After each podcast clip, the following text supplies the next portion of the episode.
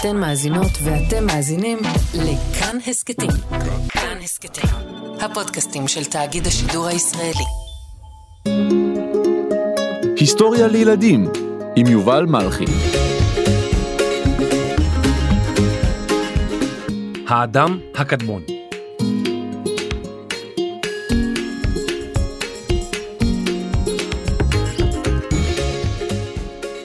שלום ילדים.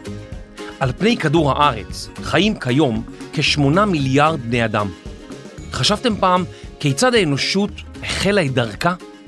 חוקרים ומדענים מנסים לגלות כמה שיותר מידע על בני האדם הקדמונים, אלה שחיו לפני שנים רבות. האדם הקדמון הגיע לעולמנו לפני מיליוני שנים, ועבר גלגולים רבים עד שנהיינו אנחנו, בני האדם של ימינו. כשאומרים האדם הקדמון, אני מיד מדמיין איש זועף עם שיער ארוך, לבוש פרוות נמר, שחי בתוך מערה וצועד עם נבוט כדי לצוד את ארוחת הערב שלו. אבל היום אולי אפתיע אתכם. שלום, בולה בולה. ש- שלום, מי אתה? אני אדם קדמון. וואו, אתה ממש נראה כמו שדמיינתי. אוי, אתה הולך לצוד אותי? מה פתאום? אתה הולך להרביץ לי עם הנבוט? לא ולא, אני נגד אלימות. אז אתה רוצה להראות לי איך אתה מדליק אש משתי אבנים? ממש לא, אני, אני די גרוע בזה. באתי לצייר כאן על הקירות של האולפן. לצייר? מה, האדם הקדמון היה אומן? אני מבין שאתה לא יודע עלינו כמעט כלום, אה? אתה יודע מה? אני אוהב ללמוד דברים חדשים. אז בוא נצא יחד למסע להכיר את האדם הקדמון. מה להכיר? כבר הכרת אותי, הנה אני. לא, ככה אני פותח את הפרק, אני אומר, בואו נצא למסע להכיר את... אבל, אבל למה אתה צועק את זה? בואו נעשה... אני פה, אני אדם קדמון. מה, מה אתה צועק? לא, אני פשוט, אתה יודע מה, שב רגע פה, בדיוק בדיוק שם, ו- ותנשום רגע עמוק, ככה ככה נשמע. ו... מה זה? מה? הלו, אתה, אתה לא יכול לנחור פה. הלו? הלו? אדם קדמון, זה... אנחנו מקליטים פרק, אתה לא... אתה, אתה לא יכול לנחור פה. לא... הלו, תתעורר! אוי, איזה ישן חזק זה. הלו? אדם קדמון? הלו?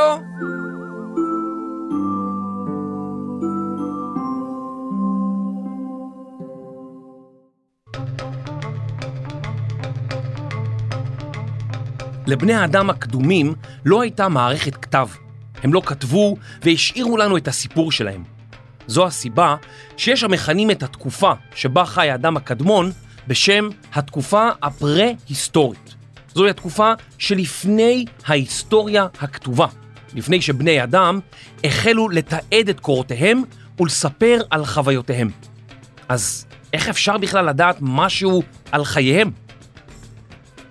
אנו לומדים על בני האדם בתקופה הפרה-היסטורית, משרידים שהם השאירו אחריהם, כלי בית, כלי נשק ועצמות. התקופה הפרה-היסטורית מחולקת לתקופת האבן, תקופת הברונזה ותקופת הברזל. אתם חושבים שאתם יכולים לנחש מדוע קראו לתקופות הללו כך? אז מי שענה נכון, צדק. התקופות הללו נקראות על שם החומרים שבהם השתמשו בני האדם כדי להכין את מה שהם היו צריכים, בעיקר כלי בית וכלי נשק. לפני כארבעה עד שמונה מיליון שנים חי יצור שהיה אב קדמון גם לאדם וגם לשימפנזה, ולכן שניהם דומים מאוד במבנה הגנטי שלהם.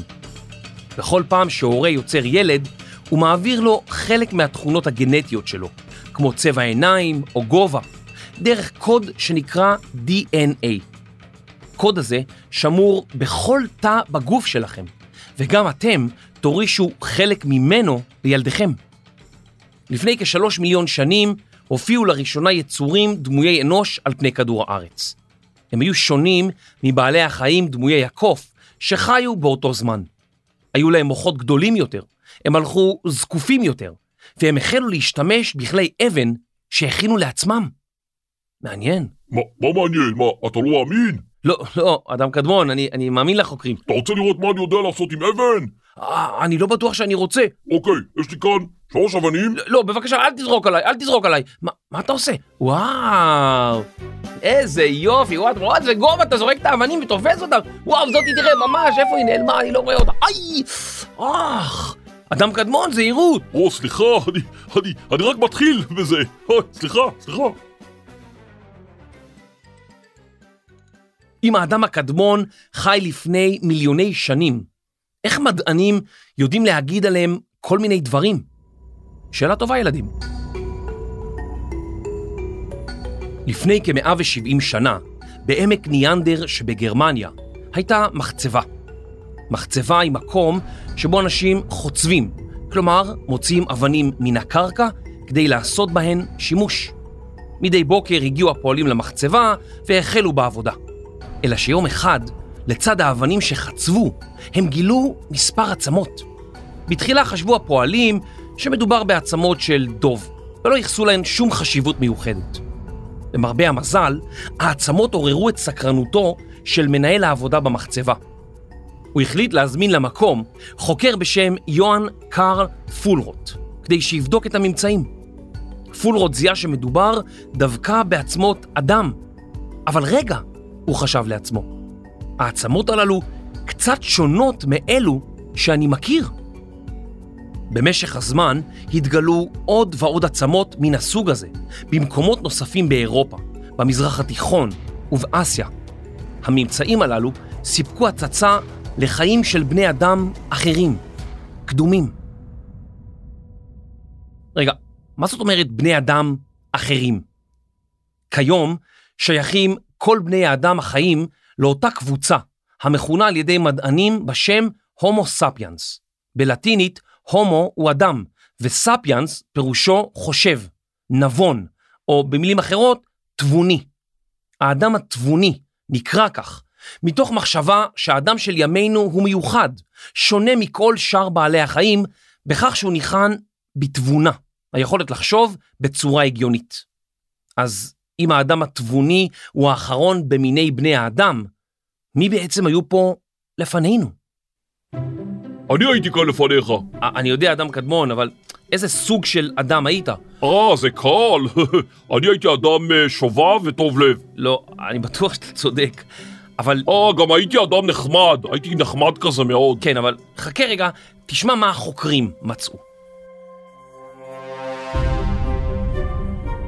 העצמות שנחקרו על ידי פולרוט שויכו למין אדם שכונה על ידי החוקרים בשם הומו ניאנדרטלנסיס, או ניאנדרטלי, בזכות העצמות שהתגלו לראשונה בעמק ניאנדר.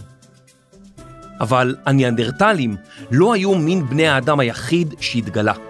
כ-35 שנים לאחר התגלית של פולרוט, יצא החוקר ההולנדי יוג'ין דובואה לדרום מזרח אסיה. הוא העריך שימצא באזור זה שרידים של מיני אדם קדומים, וכך אכן היה. הוא גילה חלק מגולגולת שהייתה קטנה מזו של הומו ספיאנס, וגם מזו של הומו ניאנדרטלנסיס.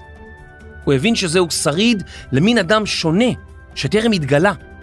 הוא גם מצא עצם ירך, והיא הובילה אותו למסקנה שמין האדם שגילה הלך זקוף. כלומר, הלך על שתיים ולא על ארבע. בשל כך נתן לו את השם הומו ארקטוס, האדם הזקוף. ההומו ארקטוס הופיע על פני כדור הארץ לפני כמיליון וחצי שנים, ונעלם לפני בערך 120 אלף שנים. כפי הנראה, הוא היה המין הראשון שעזב את יבשת אפריקה והתיישב במזרח התיכון וביבשת אסיה. הדרך בה אנו מגלים את גילו של מאובן, של שרידים קדומים, נקראת תיארוך פחמן. כל יצור חי או צמח סופג פחמן כשהוא חי. כשהצמח או היצור החי מת, הוא מתחיל לאבד פחמן בקצב קבוע. מדענים מודדים כמה פחמן נשאר בצמח או במאובן, וכך הם יודעים כמה פחמן נאבד. זאת אומרת, כמה זמן עבר מאז שהוא כבר לא חי, וכך הם יכולים לחשב, פחות או יותר, את גילו של המאובן. חוקרים שונים המשיכו לחפש אחר מיני אדם מוקדמים, במטרה לגלות מהיכן צמחה האנושות. היו לבני הזוג מארי ולואיס ליקי, שגילו שרידים של מין אדם נוסף, מוקדם אף יותר. הוא קיבל את הכינוי הומו הביליס, האדם המיומן או המוכשר, משום שליד השרידים שלו נמצאו גם כלים שיצר בעצמו. ההומו הביליס נחשב למין האדם הראשון שהיה מיומן בייצור כלי אבן. הוא סיטט לעצמו אבנים שבהן היה יכול לחתוך לעצמו מזון, בדיוק כפי שאנחנו חותכים בסכין. כלי האבן הללו נתנו לתקופה את שמה, תקופת האבן. החוקרים גילו באפריקה ממצאים של הומו ארקטוס והומו הביליס, בני יותר משני מיליון שנה, ולכן הם מאמינים כי האנושות החלה את דרכה ביבשת זו. לאורך השנים מצאו חוקרים עוד ועוד עצמות וגולגלות, שרידים של מיני אדם קדמונים. חוקרים מאמינים כי על פני כדור הארץ חיו כ-20 מיני בני אדם שונים, בתקופות מסוימות ובאזורים שונים של כדור הארץ. חלק מהמינים דמו לנו, וחלק אחר דמה יותר לקופים. לאורך ההיסטוריה, המינים התקיימו במקביל למינים אחרים, אולם בסופו של דבר, רק מין אחד שרד, והוא ההומו ספיאנס, האדם הנבון, כלומר, אנחנו, וליתר דיוק, האדם הנבון המודרני. אבל אנחנו לא יודעים הכל.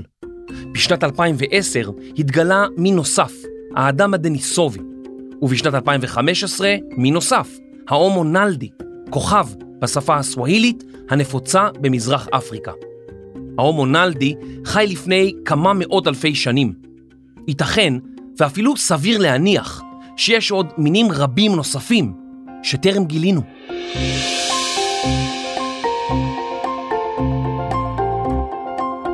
עצרו הכל.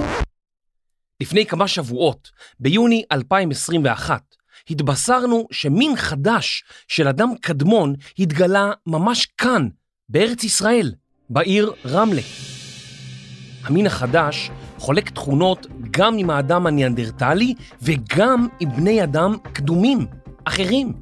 זהו ממצא מדהים ומרתק, שמדענים ממשיכים לחקור בימים אלה.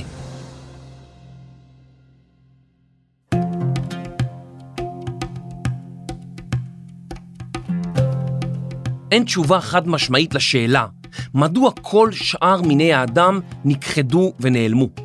יש כל מיני השערות, ייתכן והם התפתחו למין חדש ואז נעלמו. יכול להיות שהם נכחדו בשל שינויים במזג האוויר או מחלות, אנחנו לא ממש יודעים. אך אנחנו יכולים לומר שמיני האדם הקדומים הם חלק מהמשפחה המורחבת שלנו.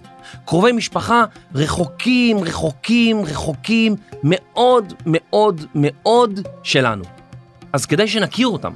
ואנחנו אפילו לא צריכים לנסוע רחוק כדי להכיר אותם, משום ששרידים שלהם נמצאו ממש כאן, בארץ ישראל.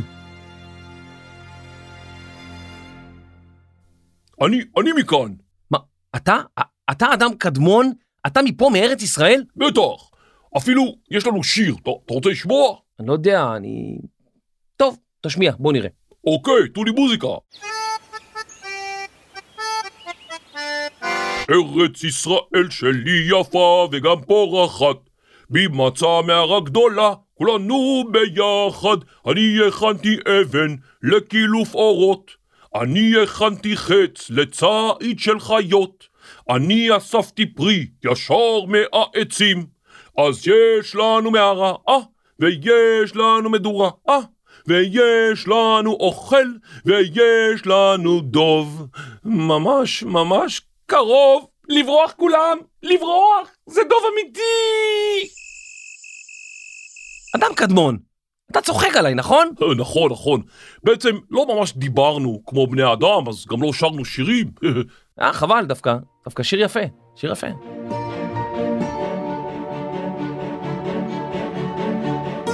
ההומו ארקטוס החל את דרכו באפריקה, כמו ההומו הביליס, אבל במרוצת השנים החל לנדוד והגיע לאזורנו, לאזור המזרח התיכון.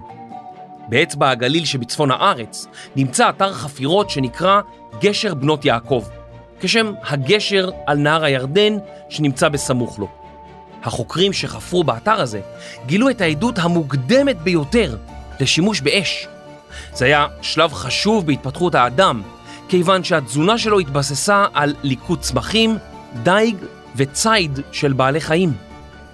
בגשר בנות יעקב נמצאו שרידים של דגים, עצמות ציפורים ואפילו גולגולת של פיל. צליית מזון על אש הפכה אותו למזין יותר עבור ההומו ארקטוס, וכנראה היה לו קל יותר ללעוס.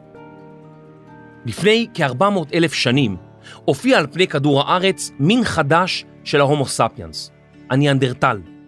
גם הניאנדרטלים היו כאן בארץ ישראל. לפני כמאה שנה, החוקרת הבריטית דורותי גרוד ערכה חפירות במערות שנמצאות בשיפולי רכס הכרמל. המערות הללו התגלו כמקום מגוריהם של הניאנדרטלים.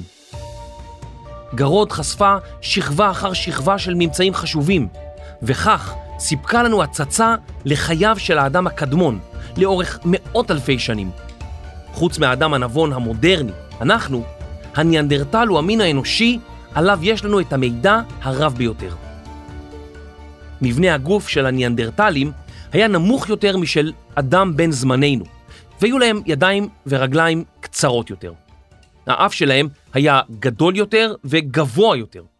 נראה שהם היו חזקים יותר מאיתנו, וגם היה להם מוח קצת יותר גדול משלנו. הם לבשו בגדים שהוכנו מאורות ומפרוות של בעלי חיים שהצליחו לצוד. הם לא ידעו לתפור, אז הם פשוט קשרו את האורות והפרוות סביב גופם. הניאנדרטלים גם ייצרו לעצמם תכשיטים פשוטים. בכל מקום שאליו הגיע, ליקט האדם הקדמון צמחים וצד חיות, עד שלא היו עוד בנמצא. אז הוא נאלץ לנדוד בחבורות אל מקום אחר ולחפש אחר מזון. לרוב הוא הקים לו ולמשפחתו מחנה זמני. אבל במקומות מסוימים גם מצא מערות שסיפקו לו מחסה, כמו המערות בשיפולי רכס הכרמל.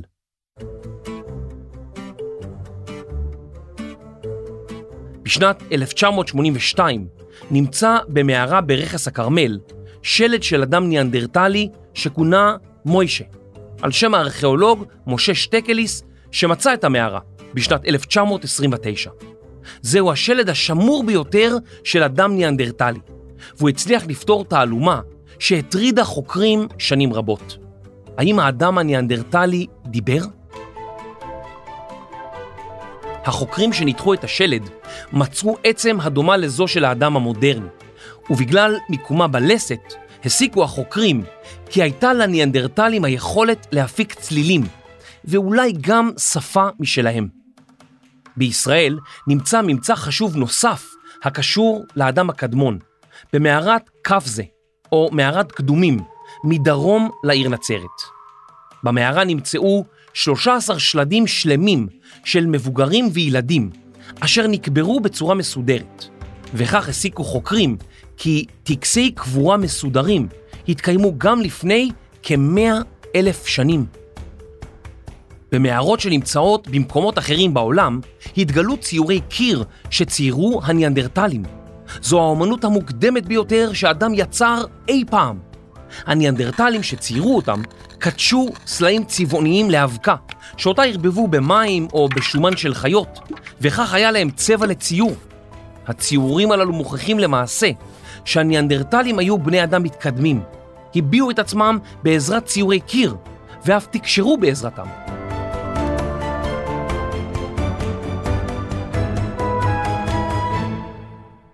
כיום ישנן בדיקות DNA מתקדמות שבעזרתן אפשר לנתח את החומר הגנטי שאנו נושאים בגופנו. להפתעת רבים, רוב בני האדם החיים כיום נושאים בגופם חומר גנטי שמקורו באדם הניאנדרטלי.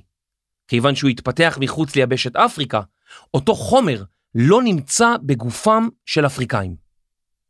בני האדם הניאנדרטלים נעלמו לפני כ-30 אלף שנים, וגם היעלמותם היא בגדר תעלומה.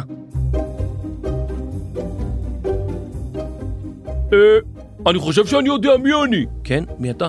אני ניאנדרטלי, כי, כי אני אוהב לצייר על קירות, אז... אז אה, כנראה אני ניאנדרטלי, ת, תודה שגילית לי מי אני. אה, בבקשה, איזה, איזה יופי. אה, אתה יודע להגיד אולי לאן בני אדם הניאנדרטלים נעלמו? או, הם לא בדיוק נעלמו. מה? מה? החוקרים לא יודעים את זה. מה, מה זאת אומרת הם לא בדיוק נעלמו?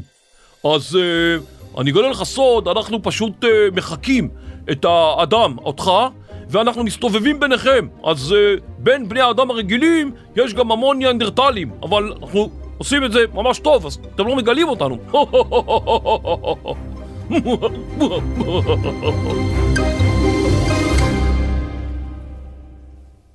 לא נראה לי שזה נכון. לפני כעשרת אלפים שנה, בני האדם גילו כיצד לגדל תבואה, והם העדיפו להתיישב במקומות קבע ולעסוק בחקלאות. זה קרה זמן קצר לאחר שתקופת האבן הסתיימה, כשאדם פיתח לראשונה את היכולת ליצור כלים ממתכות, כמו נחושת וברזל. בערך באותה תקופה, בני האדם גם החלו לפתח מערכות כתב. התיישבות קבע, כלי מתכת ומערכת כתב הם שהובילו לפיתוח האנושות כפי שאנחנו מכירים אותה היום. זה גם היה סופו של האדם הקדמון ותחילתו של האדם הנבון. חקר האדם הקדמון נועד לענות על השאלה מאין כולנו התחלנו. באחד הפרקים הקודמים סיפרתי על צ'ארלס דרווין, אבי תורת האבולוציה, תורת ההתפתחות. דרווין הגה את הרעיון שמינים שונים של בעלי חיים מתפתחים, כלומר משתנים במרוצת הזמן. המינים המתאימים ביותר לתנאי המחיה שורדים, בעוד שמינים אחרים נכחדים. דרווין היה זה שהגה את הרעיון שלאדם ולקוף יש אב קדמון משותף. טענה שנשמעה מופרכת כשהועלתה לראשונה, אבל היום יש עליה הסכמה רחבה בקרב מדענים. במשך שנים חיפשו החוקרים אחר הוכחה ברורה לכך, שהיה מין של קוף אדם שהתפתחותו הובילה להיווצרותם של מיני אדם קדומים. הוכחה שתוכל לשפוך אור על התהליך הארוך שבו האדם התפתח. ואז הם גילו את לוסי.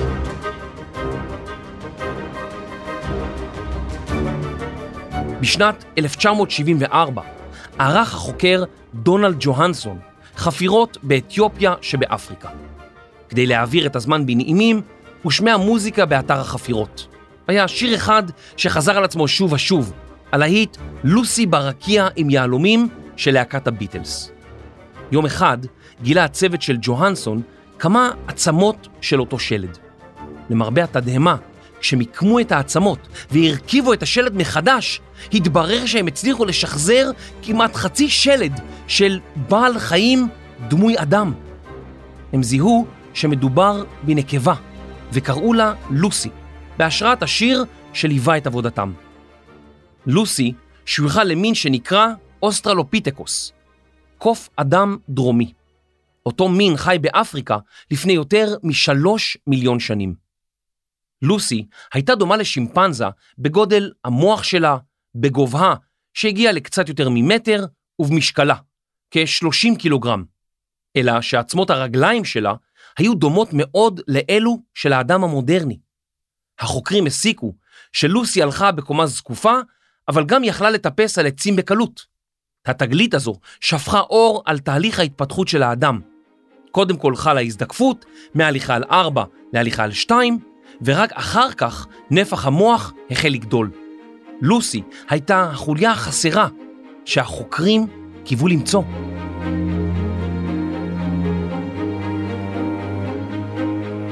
האדם הקדמון גילה את השימוש באש, את יצור הכלים ואת אומנות הציור.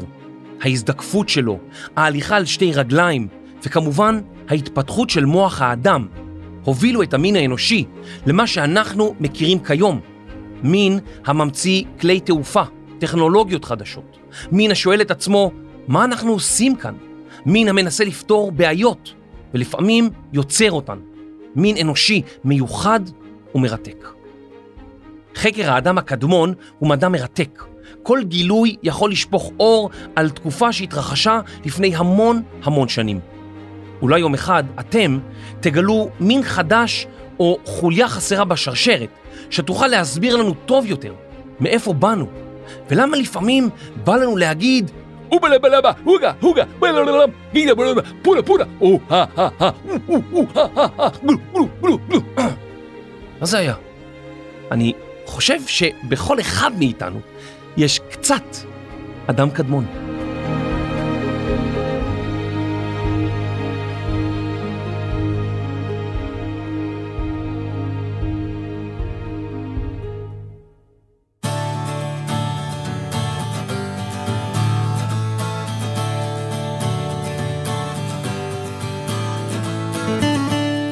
פיתוח תוכן והכנת חצים מענפים שבורים. תומר שלוש, מחקר כתיבה וניאנדרטלית מקורית שמצאנו במערה בחיפה, שיר דרוקר. מחקר, עריכה, קריינות ומלקט גויאבות, יובל מלכי. עריכת לשון וצליית אבנים על אש. דינה בר מנחם, עיצוב סאונד, מיקס, ובדודה של לוסי, רחל רפאלי. הפקה, והאנשים שהמדע חוקר בזה הרגע, רני שחר ואייל שינדלר. אני יובל מלכי, היסטוריה לילדים וילדות.